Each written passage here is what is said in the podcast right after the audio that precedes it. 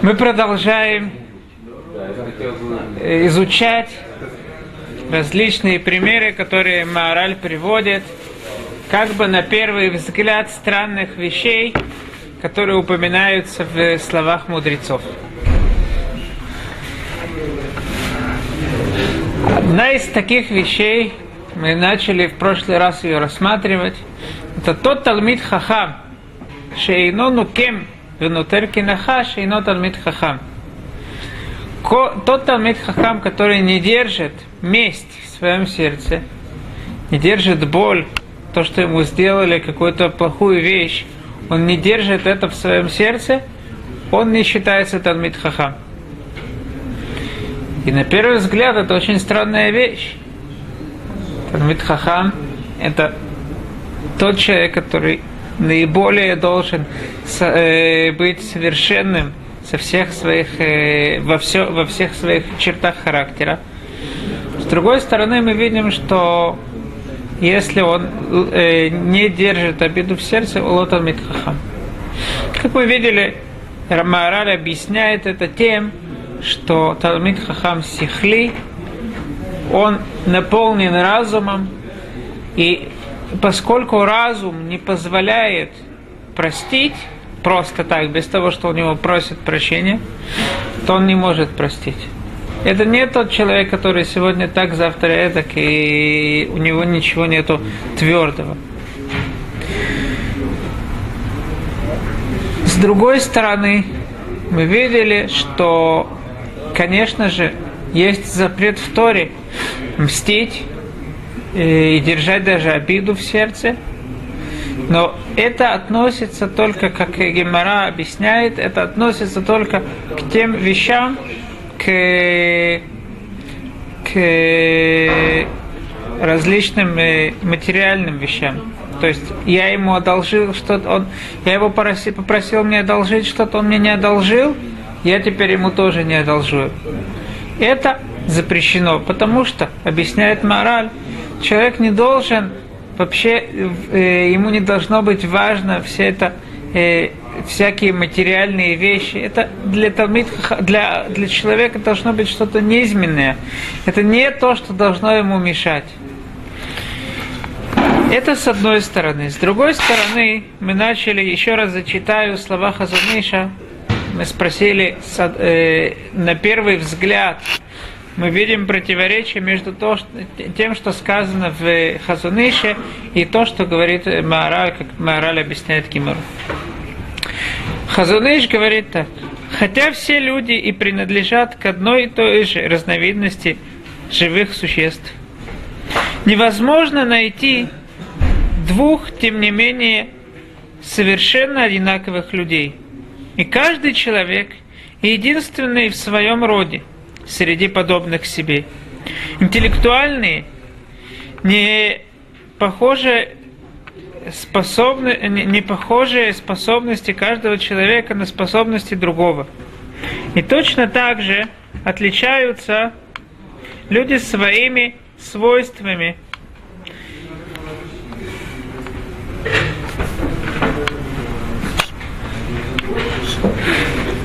Э,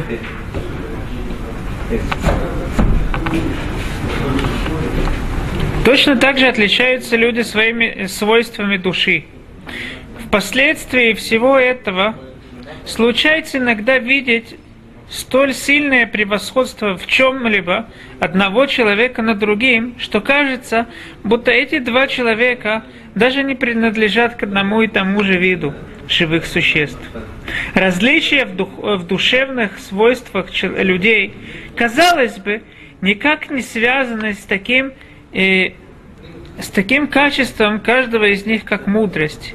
И испорченность нисколько не убавляет от мудрости. Ибо та зависит от особых способностей, сильного интеллекта и какой ущерб, понимаю, и какой ущерб понимающего сердца. И приобретение мудрости может произойти от того, что человек жесток, безжалостен и одержим, и одержим гордостью, и гонится за по, по частями, или же обладает прочими э, предосудительными качествами. Однако, в действительности дело обстоит не так.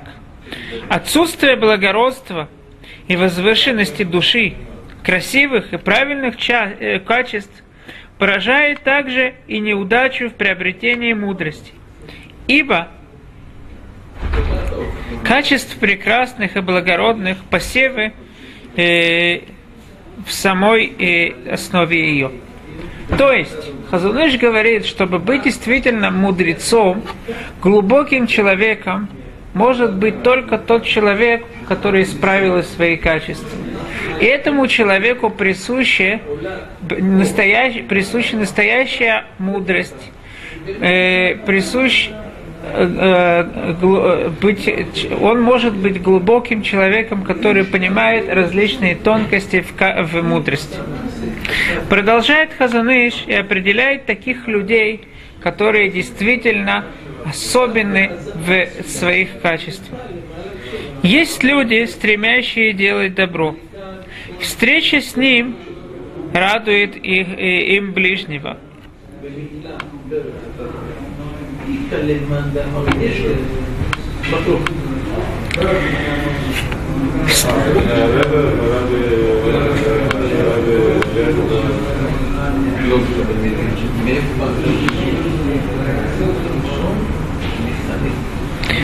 Такой человек всегда встречает ближнего с приветливым выражением лица, всегда опасается, не сделал ли что-то неугодного, не сказал ли чего-либо не так – как нужно, ибо близ, ближнему самая большая, э, самая большая боль для него задеть чем-то э, своего товарища. Он опасается, не упустил ли э, нибудь либо чего-нибудь, э, чем не, упусти, не, не упустил бы чем-нибудь честь товарища. И как продолжает Хазуныш, что этому человеку во всем он чувствует его самая большая боль, это э, сделать больно своему товарищу. И с другой стороны, этот человек, несмотря на то, что он судит себя очень строго, строго относится к, с, к, к, э, ко всем не, небольшим недостаткам э, в своем характере, он снисходительно относится к, свои, к другим людям, и он понимает, что то, что, что не все люди могут быть действительно совершенными. И поэтому он прощает всем людям те вещи, которые они делают ему, ту боль, которую они ему причиняют. Если так, спрашивается вопрос, на первый взгляд слова Хазаныша противоречат тому, что приведено в Гимре Масахет Йома, что Талмит Хахам, мудрец, о котором, в принципе, и Хазаныш говорит, он должен мстить, должен держать боль. Я думаю, что ответ на этот вопрос содержится в словах Мораля, когда он отвеч... объясняет, почему и по отношению к имуществу человек действительно дал, должен сразу же прощать и не держать обиду в своем сердце. Потому что это низменные вещи. За это это не те вещи, за которые стоит держать обиду в сердце. Выходит, что Талмит Хахам, настоящий человек, он умеет прощать за те небольшие как бы вещи, за которые действительно не стоит держать боль в сердце. И как Хазуныш говорит, для него, у него сердце, у него так настолько сердце наполнено любовью, что он даже не чувствует все те небольшие вещи, которые ему сделали. Когда же, да, Талмит Хахам должен э, держать боль в сердце, это когда идет речь о каких-то серьезных вещах. Приведу пример. Известно, что Равшах – он был один из самых скромных людей, самых э, тех, тех людей, которые любили всех и всем прощали. Но интересная вещь, что был один, э, был один э, корреспондент какой-то газеты, когда Равшах вышел против Хабада, то тот корреспондент написал, и почему Равшах вышел против Хабада, потому что он видел, что в Хабаде есть различные вещи, которые не идут вместе с Торой. Он не хотел, чтобы люди ошиблись. И поэтому он, э, он, э, он объявил всем людям о тех проблемах, которые есть в Хабаде. Но интересная вещь, что? Например. Например, мы сейчас не будем входить в чем проблема в Хабаде. Э, но интересная вещь, что когда корреспондент написал статью, в которой он написал, что Равшах против хасидов. И Равшах написал ответное письмо, он опубликовал это в газете «Этот Нейман», в котором он пишет, что он не прощает этому корреспонденту, который так написал. То есть, такая серьезная вещь, сказать о человеке, что он против э, хасидов, и Равшах продолжает там, что наоборот, без хасидов тяжело было бы вообще представить весь э, еврейский мир сегодня. Без э, того, той теплоты, которую они добавляют. Без тех тишин, которые делают, которые они делают. Без всего этого тяжело представить сего, сегодняшнее еврейство, и как после того, как человек сказал такое против Равшаха, он говорит, что он не прощает. Так он пишет в своем письме. Говорят, что в течение не прошло года, и он умер.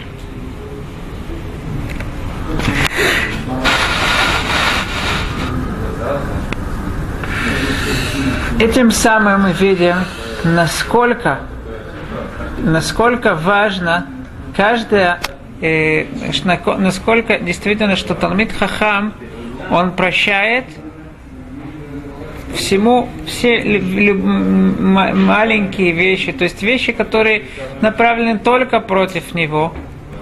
А когда говорится, что о каких-то серьезных вещах, эти вещи он не может простить. Без того, что, конечно же, у него попросят прощения. Дальше мы переходим к, э, к следующему примеру.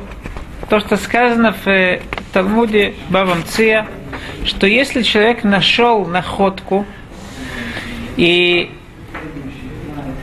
на, на ней нету какого-то признака, он ее может взять себе. Не должен объяснить, об, э, ее отдать. Не знаю, и, Интересно, что сегодня думают, что мы более просвещенное, более этичи, э, этически продвиженное э, поколение, а те люди, которые жили 300-400 лет назад, это было что-то темное, какие-то были дикари. Интересно, что тут вопрос, который не евреи, да, это обычно мы как вы говорили, что Маораль приводит вопросы из э, сборника нееврейского, христианского, которые спрашивали на Талмуд. Интересно, что им это было непонятно. Как так? Человек может взять находку, кто-то потерял, бедный человек, как он ее может взять себе? Сегодня я думаю, что наоборот, почему? Я, у меня один родственник. Да, почему, если есть симоним, почему нельзя взять? И у меня есть родственник один, он как-то приехал, когда он был в Киряцефере у моего тестя. Он говорил, что там э, хариди, это не нравится ему, почему они в армию не ходят и так далее. Потом они шли по, шли по дороге, и там было, была такая то самая записка, петок, что нашел кошелек, тот, кто, да, можно обратиться, сказав э, признаки этого кошелька. Он говорит, да, вот такого я никогда не встречал. То есть что-то ему понравилось, Барухаши. Э, так вот эти христиане, они спрашивали, как так? Если нету признаков, так не надо человеку возвращать. Если мы знаем да, даже чье это, не надо ему возвращать. Почему же это? Прежде всего, прежде того, э, как э, Мораль объясняет Если они знают, чье это, значит, есть какие-то признаки. Как можно вернуть без признаков, вы спрашиваете? И, и я скорее даже утверждаю, что если, если они знают, чье это, значит, они знают это по каким-то признакам. Правильно? а?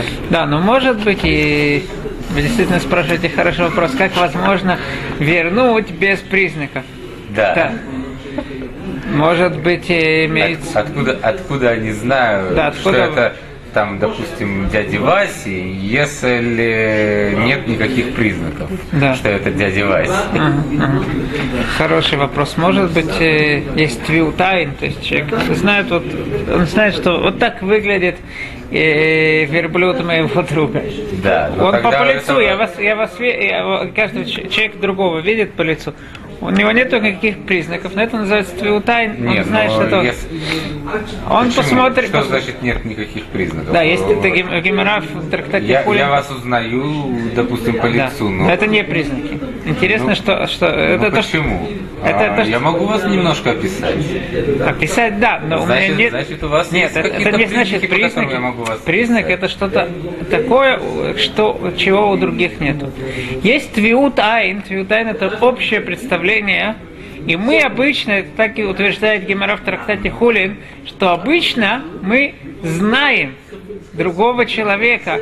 Не по признакам каких-то, вот у него родинка там или какой-то слишком большой нос, он рек- рекордсмен Гиннесса по, по длинному носу или по- Смотрите, по, по признак слишком маленьким это не ушам. обязательно, что... Вот это того- именно, да, не, и что- признак это именно то, что то, что нету у другого. Ну, смотрите, это значит это признак. Не, не всегда, Это- что у другого Вы нет. правы. Иногда сочетание нескольких, что бывает, что встречается у других.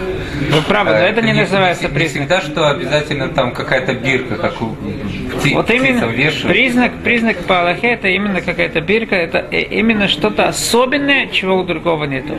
Просто общее представление это не называется признаком. Это интересная вещь. Теперь продолжим.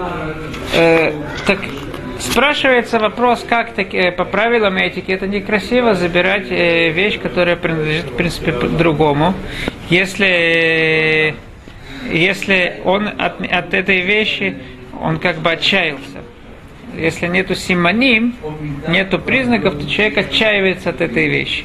Как так можно взять чужую вещь, если он отчаялся? Тут Мораль объясняет важную вещь, которую мы еще увидим много раз на протяжении всей этой книги.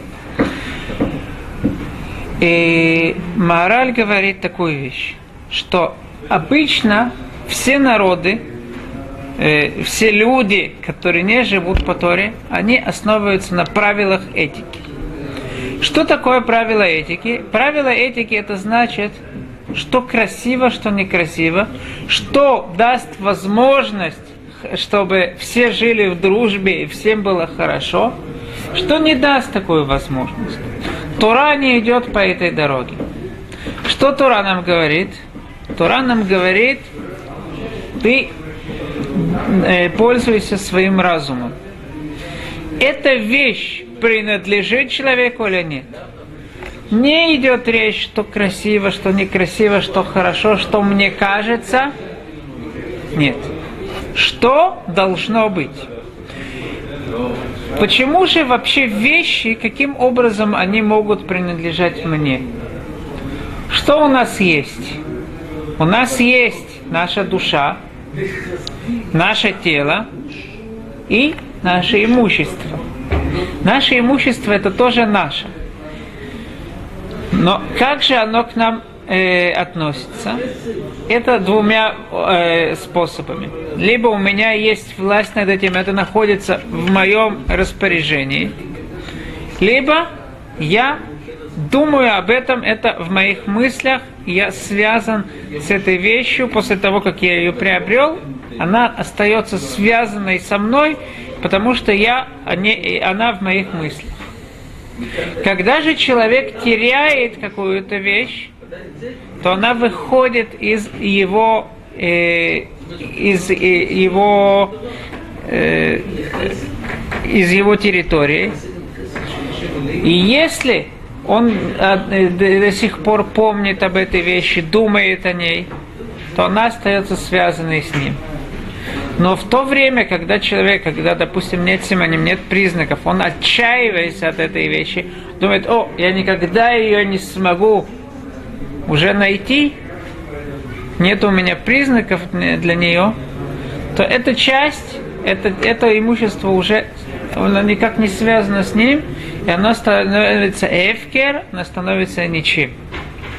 Поэтому, если мы подойдем к сути вещей, а продумаем, насколько эта вещь действительно, эта находка принадлежит прежнему власть, э, э, ее владетелю, либо нет, то это будет зависеть от того, как я думаю, человек отчаялся от нее, либо нет.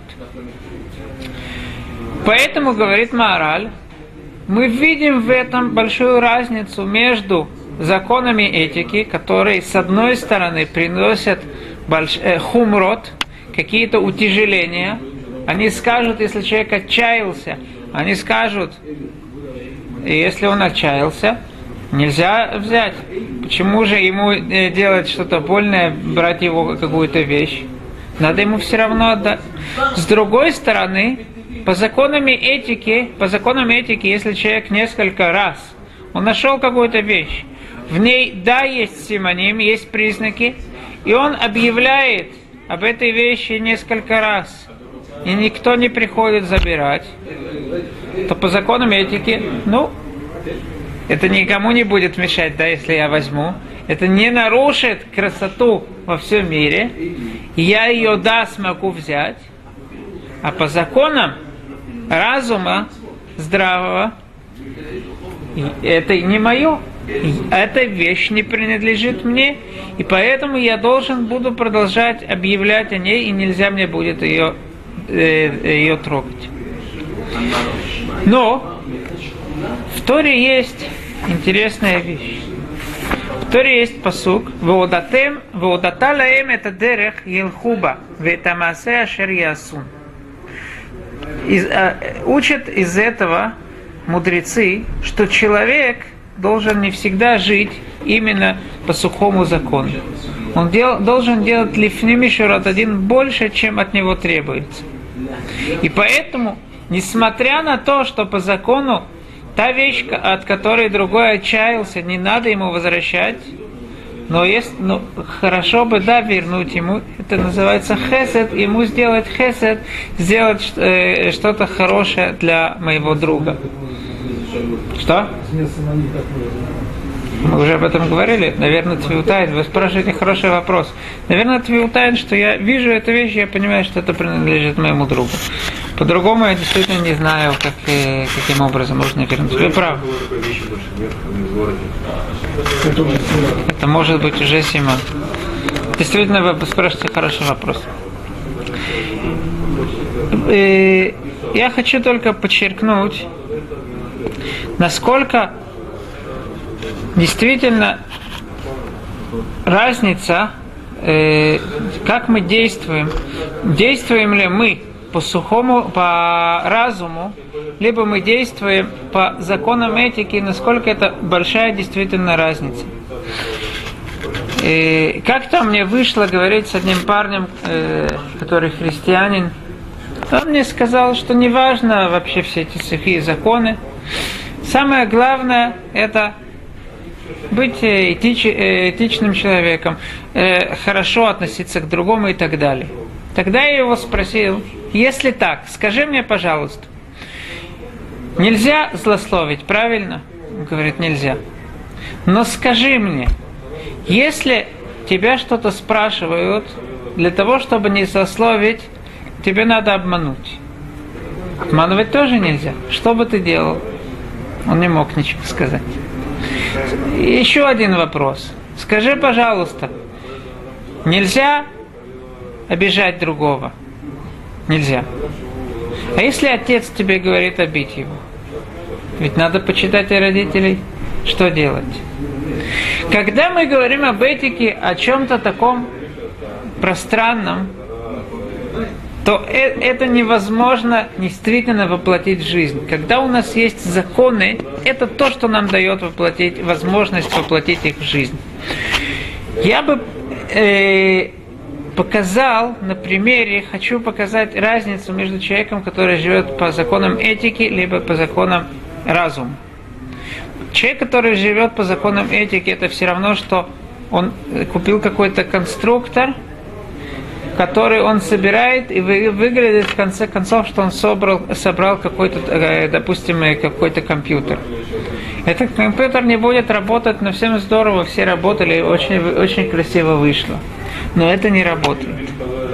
А тот человек, который же э, работает по законам разума, может быть, он не сделает такое красивое и грандиозное, но он сделает то, что будет в конце концов работать. И Тора в недельной главе Вейтханан, она говорит следующую вещь, что мы что другие народы скажут, рак а, а, а, ама хахам венавон гоя гадолазе, ашерло хукиму мишпатим цадиким. Другие народы будут удивляться, насколько у нас верные законы. Я как-то задался вопросом. До этого о чем идет речь? О Шерло Хуким. Эти народы будут удивляться о тех хуким, которые у нас есть. Мудрецы говорят, что есть разница между хуким и мишпатим. Хуким – это те вещи, которые непонятны, а мишпатим – те вещи, которые понятны.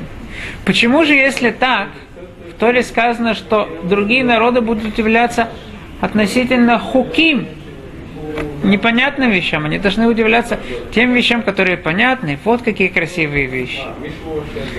И я спросил у одного Талмит Хахама этот вопрос, он сказал, что Мальбим отвечает на него. Мальбим говорит, что именно хуким, те вещи, которые непонятны, непонятно, почему это так и как это так. Но в конце концов, мы видим, что это работает, э, что Всевышний близок к нам, Он нам помогает, это наивыше всего. Это значит, что то, что мы делаем, это не просто какие-то красивые действия, не просто какая-то красивая этика, а мы создаем что, тут что-то, что работает. Спасибо.